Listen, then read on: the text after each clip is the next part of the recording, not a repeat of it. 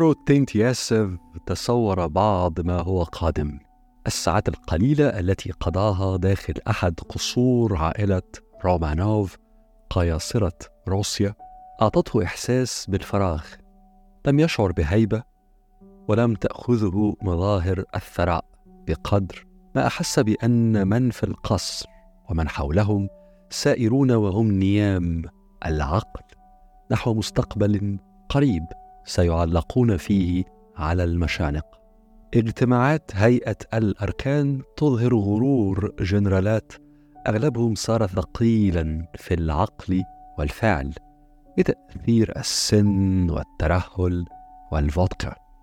فارو تنتياسيف ليس لديه شك أن الألمان سيسحقون الجيوش الروسية في الحرب القادمة.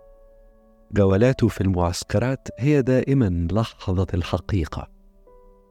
هناك وهو ينظر إلى المراهقين الذين أخذوا من قراهم في طول وعرض روسيا يتصور أجسادهم راقدة على الصقيع والدماء تسيل منها بعدما يصدر أحد جنرالات هيئة الأركان امرا بالتقدم أو بالانسحاب. تلك الأجساد ستكون وقود الثورة القادمة الثورة التي لن تبقي شيئا مما كان أو مما هو الآن.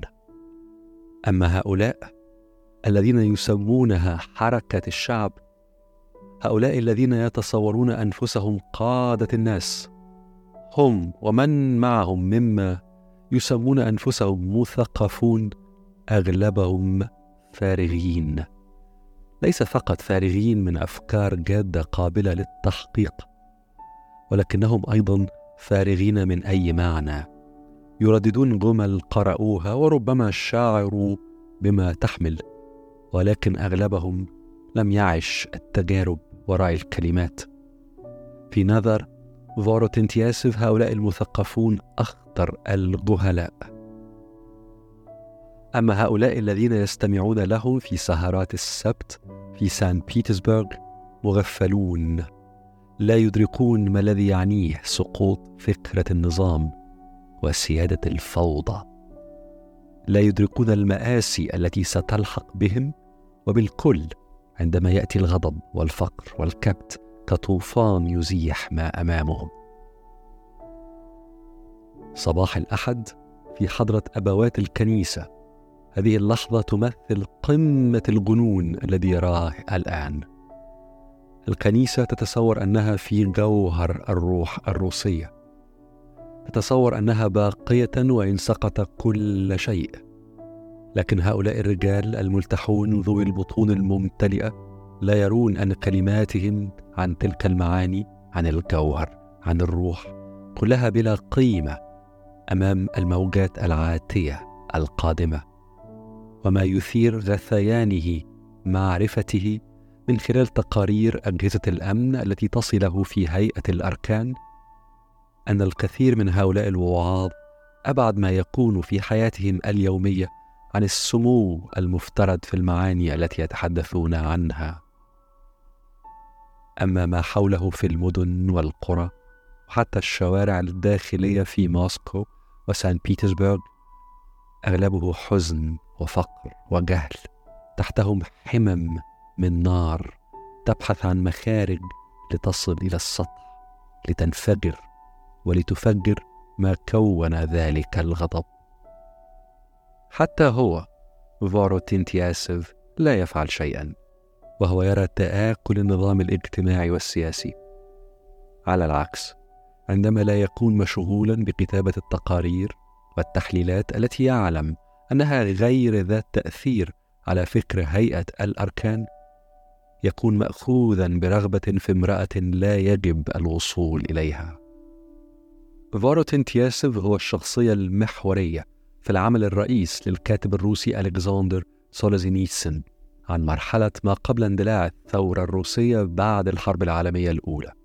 كثيرون حاولوا تحليل المقصود من شخصية فوروتينتسيف رؤية الكاتب للفشل والضعف في أهم جوانب النظام القيصري في روسيا قبل الثورة أو تصوير المشاكل العميقة في روسيا تلك المرحلة والتي حكمت بالفشل على تجربة الثورة من قبل أن تبدأ أو استخدامه لتلك الشخصية كتضاد للشخصيات التي خلقت النظام الشيوعي في روسيا. وأهمها لينين وقد كتب سولزينيتسن عنه الكثير في نفس المجموعة الروائية أو تصور الكاتب للعجز عن مواجهة المشاكل حتى وإن أدركت. كل ذلك غالبا صحيح لكن الأهم في تصوري هو تصوير لحتمية السقوط.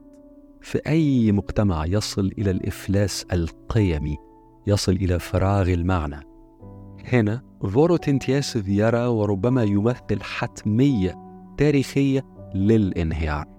ومن خلال عيون وعقل فوروتينتسيف سولزينيتسن يرينا نحن القراء أن أهم المراكز السياسية والاقتصادية والدينية في روسيا نهايات القرن التاسع عشر وبدايات القرن العشرين كانت وصلت إلى نهاية طريق طويل. ربما الناظر بسرعة لما يجري على السطح يرى تقدم حركة بناء استثمار في البنية التحتية يرى تطوير في نظم الصحة يرى دخول الكهرباء والراديو إلى أماكن في غياهب الصقيع الروسي يرى جيش ضخم منظم يبدو قادرا على مواجهة إمبراطوريات أوروبية يرى سلطان دولة بوليسية تبدو قادرة وقاهرة.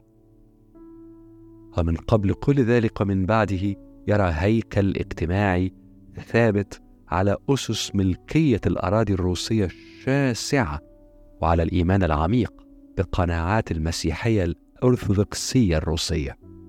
لكن عيون فاروتنتياسف تأخذنا إلى ما تحت السطح وعقله يشرح لنا أن مظاهر القوة والثبات بالكاد تخفي الوهن الذي أكل الأسس. وهن ولد من قديم وكبر على مدى عقود وقد وصل الآن إلى عنفوانه فإذا به طاقة مدمرة تحت السطح داخل الوجدان الروسي في تلك اللحظة من تاريخ البلاد. المهم في فكر سولزينيتسن أن الوهن ليس ضعف نظام سياسي أو تصور قوة في سلطة لن تستطيع الوقوف أمام جحافل الغضب التي ستجتاح روسيا. وليس جهل ونفاق جزء واسع ممن يسموا مثقفين وليس انحسار النور في وجدان رجال الدين.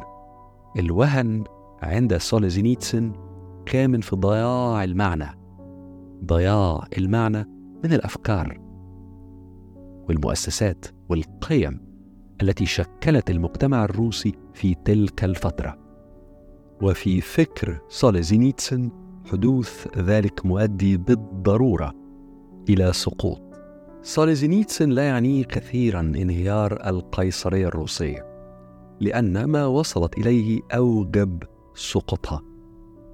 لكن الخطر الذي رآه أن سقوط النظام في لحظة ضياع المعنى من الأفكار وفي خواء المؤسسات التي شكلت الدولة وفي لحظة ضياع للقيم التي كونت وجدان المجتمع مؤدي إلى فوضى وفي الفوضى يبتعد الحكماء وتنزوي أو تضيع في الضوضاء أصوات من كانوا يوما في المجتمع كبارا. فقط تبقى على الساحة الأصوات الأعلى الأكثر صراخا الأكثر تعبيرا عن الغضب الأكثر تعبئة للقطاعات الواسعة التي لم يبقى لها ما تخسره. في تلك اللحظة تصعد إلى السطح مشاعر كانت مكبوتة وبسرعة تتدفق فإذا بتعبيراتها هادرة مكتسحة لما أمامها كما هي آكلة أصحابها. تعبيرات مليئة بالعنف وأحيانا كثيرة بالقسوة. عندما تأتي تلك الفوضى عندما يتحرر الغضب والقهر من قيود الخوف والأهم عندما تتمرد المشاعر على الانتماء للجامع العام فإذا بها جارفة القريب في طريقها للبعيد عندما يحدث ذلك يمر المجتمع بتجربة قاسية حزينة دائما.